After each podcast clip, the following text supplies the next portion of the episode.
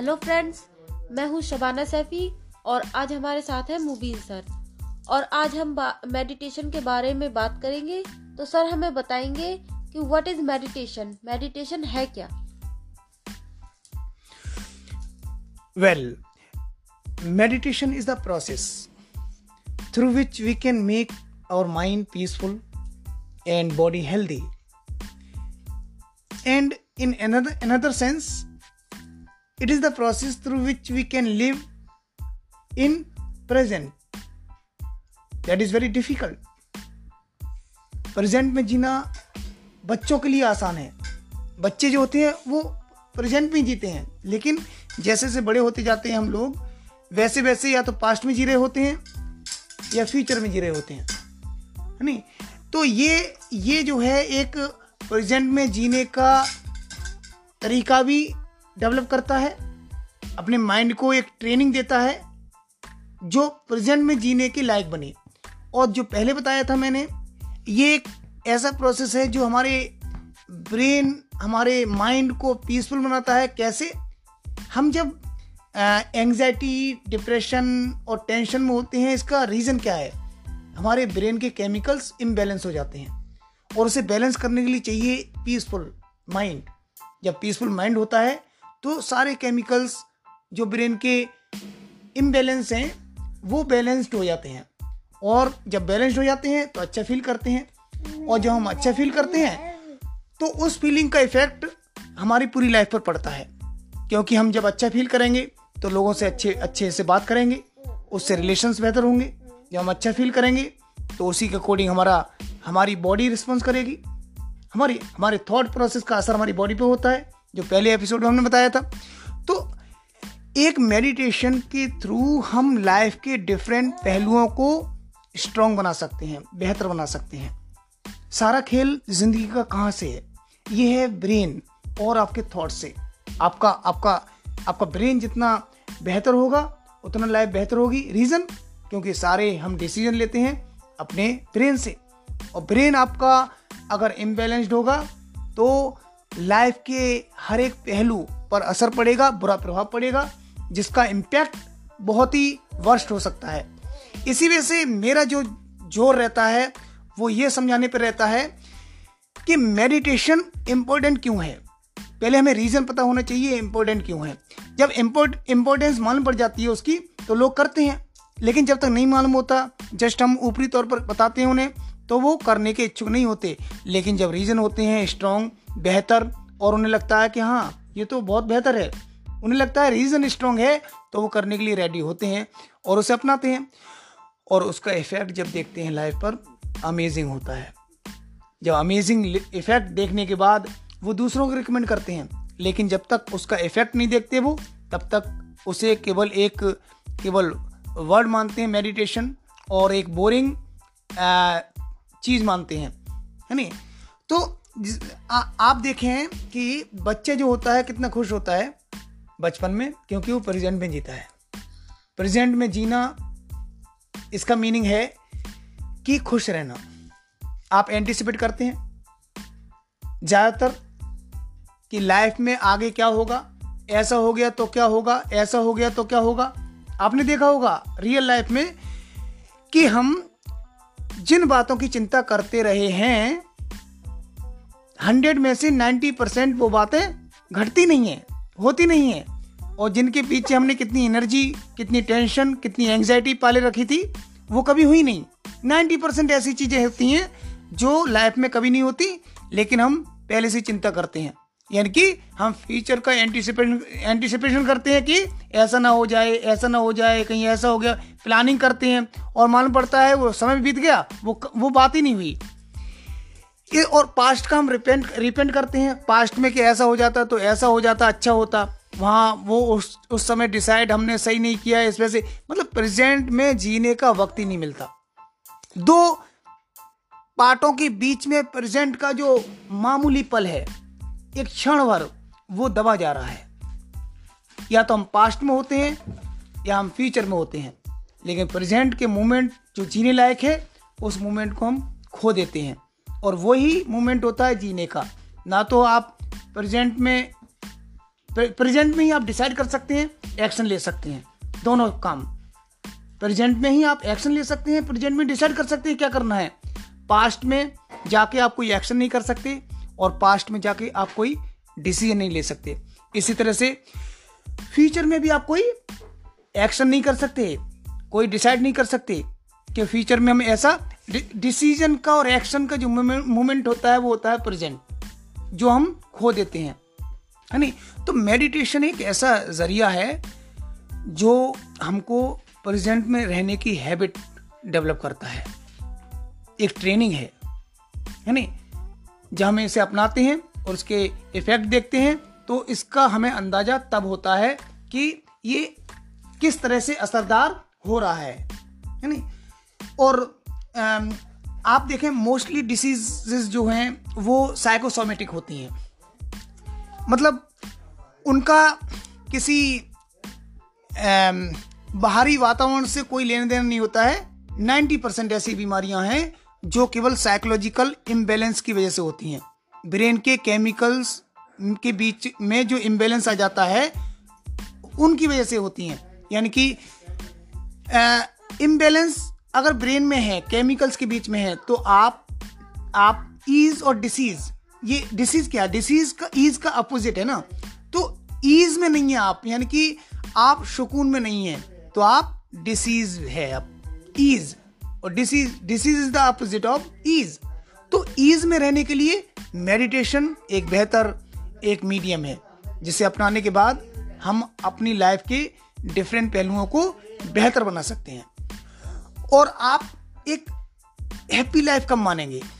आप जब मानेंगे हैप्पी लाइफ जब आप फ़िज़िकल वेलबींग हो आपके पास, है नहीं? आपके पास इकोनॉमिक वेलबींग हो, आपके पास सोशल वेलबींग हो और आपके पास इमोशनल वेलबींग हो, इसी तरह से साइकोलॉजिकल वेलबींग हो स्पिरिचुअल वेलबींग हो, ये लाइफ के डिफरेंट पहलू हैं, जो एक खुश ज़िंदगी के लिए रिस्पॉन्सिबल हैं।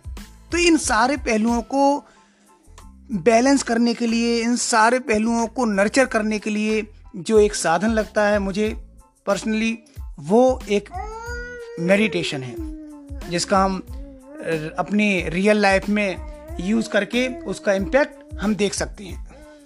90 परसेंट ऐसी बीमारियाँ हैं जो केवल साइकोलॉजिकल इम्बेलेंस की वजह से होती हैं। ब्रेन के केमिकल्स के बीच में जो इम्बेलेंस आ जाता है, उनकी वजह से होती अगर ब्रेन में है केमिकल्स के बीच में है तो आप आप ईज और डिसीज ये डिसीज क्या डिसीज का ईज का अपोजिट है ना? तो ईज में नहीं है आप, यानी कि आप सुकून में नहीं है। तो आप डिसीज है आप। ईज और disease disease is the opposite of ease तो ईज में रहने के लिए मेडिटेशन एक बेहतर, एक मीडियम है, जिसे अपनाने के बाद हम अपनी लाइफ के डिफरेंट पहलुओं को बेहतर बना सकते हैं।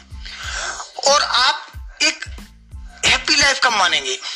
आप जब मानेंगे हैप्पी लाइफ जब आप फ़िज़िकल वेलबींग हो आपके पास है नहीं आपके पास इकोनॉमिक वेलबींग हो, आपके पास सोशल वेलबींग हो और आपके पास इमोशनल वेलबींग हो, इसी तरह साइकोलॉजिकल वेलबींग हो स्पिरिचुअल वेलबींग हो, ये लाइफ के डिफरेंट पहलू हैं, जो एक खुश ज़िंदगी के लिए रिस्पॉन्सिबल हैं। तो इन सारे पहलुओं को बैलेंस करने के लिए, इन सारे पहलुओं को नर्चर करने के लिए जो एक साधन लगता है मुझे पर्सनली वो एक मेडिटेशन है, जिसका हम अपनी रियल लाइफ में यूज़ करके उसका इम्पैक्ट हम देख सकते हैं।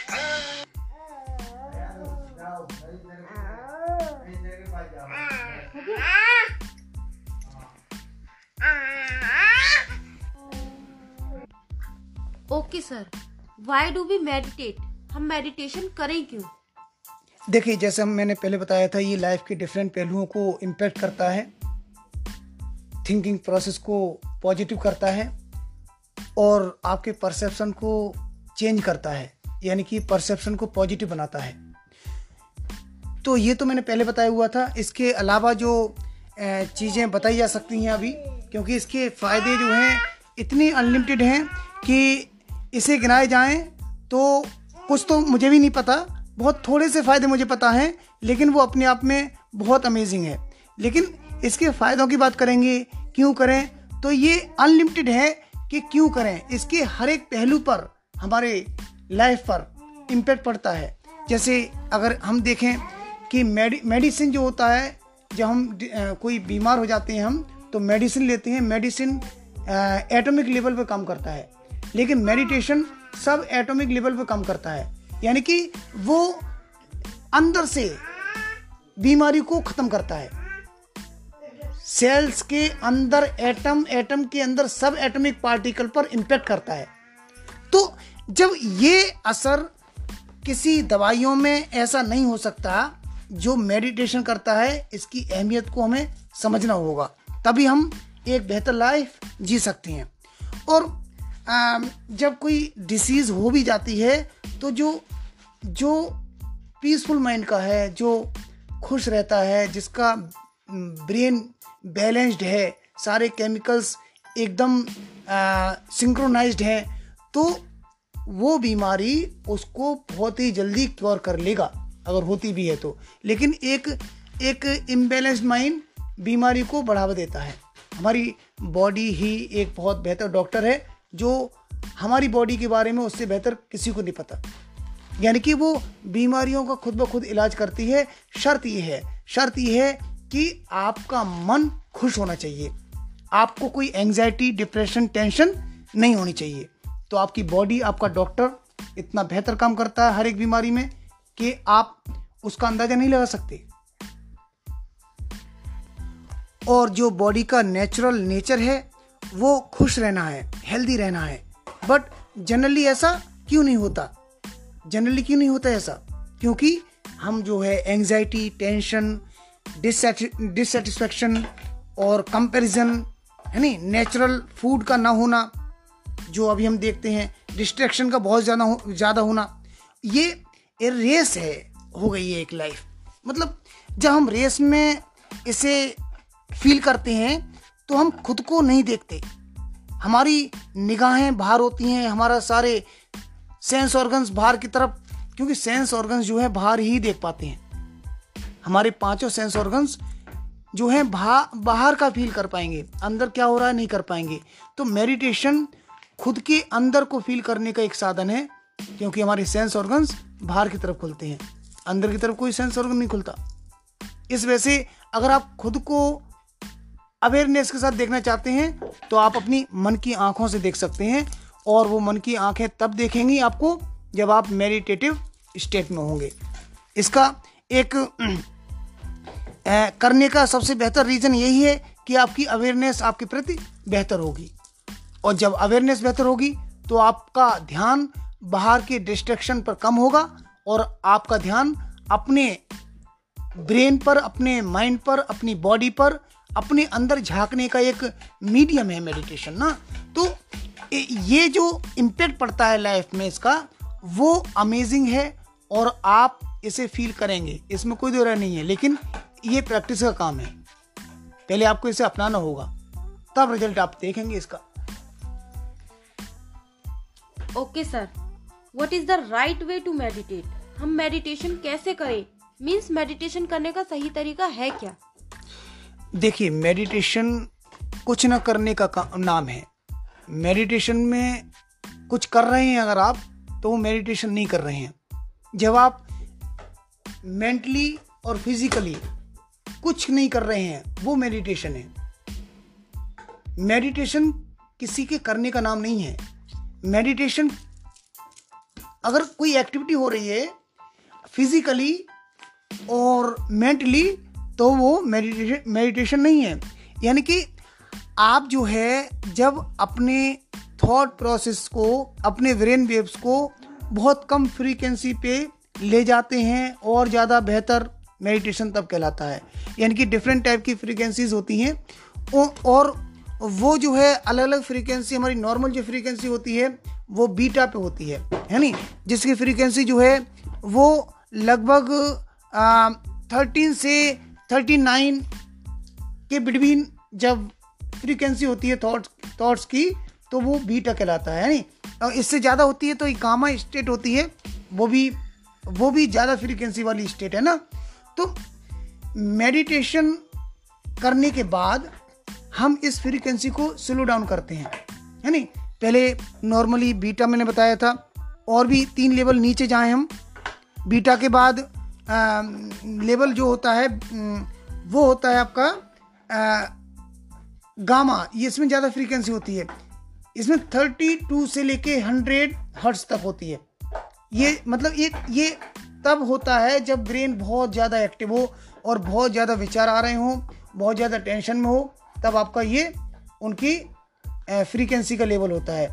लेकिन हम नॉर्मल लाइफ में जो होता है वो होता है आपका एक बीटा लेवल जो हम लोग नॉर्मल ज़िंदगी में फील करते हैं। इसके बाद होता है एक, इससे और कम फ्रीक्वेंसी का एल्फा जो हम जब मेडिटेशन स्टार्ट करते हैं तो वो लेवल स्टार्टिंग में हम पा लेते हैं। इसके और नीचे जाएँ अगर हम तो वो होता है आपका थीटा लेवल। थीटा लेवल होता है जब हम मेडिटेशन की सही स्टेज पर पहुँच जाते हैं, है नी जिसकी फ्रीक्वेंसी होती है फोर टू एट हर्ट्स है नी और एक लास्ट जो होता है, वो होता है डेल्टा जिसकी फ्रीक्वेंसी होती है लेस देन फोर और जो जो बहुत ही ज़्यादा एक पीसफुल माइंड की एक ब्रेन वेव्स हैं। वो आपका लेस देन फोर होती है। जनरली कितनी बताई थी मैंने? जनरली बताई थी बीटा लेवल जो होता है थर्टीन टू थर्टी टू और थोड़ा टेंशन में होता है ब्रेन तो उससे बढ़ जाता है, फिर पहुँच जाता है गामा लेवल पर। तो मेडिटेशन आपने जो क्वेश्चन किया था, उसे करें कैसे? वो आप बड़ा सिंपल है इसके लिए। आप इसे बिल्कुल आसान तरीके से कर सकते हैं। आपको कुछ नहीं करना। आप जैसा कंफर्टेबल फील करें, आप बैठ जाएँ। स्ट्रेट बैक बोन रखें। है नहीं जब स्ट्रेट बैक बोन रखेंगे तो आप अपने दोनों हाथों को जैसा कंफर्टेबल फील करें, वैसा आप रख सकते हैं। है नहीं ये ध्यान रखें कि आपकी बॉडी बिल्कुल लूज हो, लेकिन आपकी जो बैक बोन हो, वो स्ट्रेट हो। है नहीं उसके बाद आँखें बंद करें और आँखें बंद करने के बाद आपको अपनी सांसों पर ध्यान देना है, जिसे हम विपसना कहते हैं। सांसों पर ध्यान देना। सांसों पर जब ध्यान देंगे हम तो आपके माइंड में विचार आएँगे, क्योंकि हमारा ब्रेन जो है एक थिंकिंग मशीन है। आएँगे, उसे कंट्रोल करने की कोशिश ना करें, लेकिन उसे स्टक ना हो, उसे चिप, उससे चिपके नहीं। आने दें, विचारों को जाने दें जो आता है विचार उसे ऑब्ज़र्व करें। ऑब्ज़र्व करने के बाद उससे चिपके नहीं। उसे जाने दें। Let it be let go okay नए विचार आएँगे, जाएँगे। धीरे धीरे जब आप ये प्रैक्टिस कंटिन्यू रखेंगे तो आपका थिंकिंग जो थॉट्स आ रहे हैं थिंकिंग प्रोसेस जो है, वो धीरे धीरे स्लो डाउन होता जाएगा। है नहीं? और 15-20 मिनट बाद, आधे घंटे बाद, ये प्रोसेस और स्लो हो जाएगा। है नहीं? जैसे जैसे स्लो होगा प्रोसेस विचारों के आने का ब्रेन में वैसे वैसे आप जो है अपने ब्रेन वेव्स को की फ्रीक्वेंसी को कम करते जा रहे हैं, है नहीं? लेकिन ये स्टार्टिंग में आपको नींद भी ला सकता है है नहीं? ये कुछ समय तक नींद भी आपको आ सकती है, क्योंकि जब सुकून में बॉडी होती है तो आप फील करते हैं कि जस्ट सो जाएँ, है नहीं? लेकिन इसे आप कंटिन्यू रखें। कुछ समय बाद इस प्रॉब्लम से आप निजात पा लेंगे। लेकिन आप अगर ये सोचते हैं, अगर आपको नींद आ रही है तो उसे कंटिन्यू रखें कुछ समय तक, है नहीं? कुछ समय बाद ये नींद नहीं आएगी, ये आपकी अवेयरनेस को बढ़ाएगी, यानी कि आपकी नींद को अंदर से खोलेगी, है नहीं? आपकी आपकी आँखें देखती हैं बाहर की चीज़ों को, आपकी मन की आँखें तेज होंगी, है नहीं? तो मेडिटेशन करने का एक सिंपल वे है, और वो वे मैंने आपको बताया था, अपनी सांसों पर गौर करें पहले पॉस्चर देखा जाता है। पॉस्चर किस तरह का है? पॉस्चर हमारा स्ट्रेट होना चाहिए बॉडी लूज होनी चाहिए, सांसों पर ध्यान होना चाहिए, आँखें बंद होनी चाहिए, आसपास का इन्वायरमेंट ऐसा होना चाहिए कि वहाँ पर कोई साउंड ना हो, एक पीसफुल इन्वायरमेंट होना चाहिए, है नहीं? जिससे कि हम अपने को, अपने अपने माइंड को अपने सांसों पर ध्यान दे सकें। अगर डिस्ट्रैक्शन होगा तो अपने विचारों, अपना ध्यान, अपने सांसों पर नहीं दे पाएँगे हम। अपना ध्यान अपने विचारों पर नहीं दे पाएँगे। तो बेहतर वे यही है स्टार्टिंग में बिगनर्स के लिए, वैसे कई एक टाइप के मेडिटेशन होते हैं, लेकिन स्टार्ट करने के लिए और ये गौतम बुद्ध का वे है। है नहीं? उन्होंने बहुत सारे प्रैक्टिस इसमें प्रैक्टिकल्स किए कि कौन सा वे बेहतर है तो ये लास्ट वे उन्हें मालूम पड़ा कि ये वे बेस्ट है, जिसे उन्होंने नाम दिया Vipassana.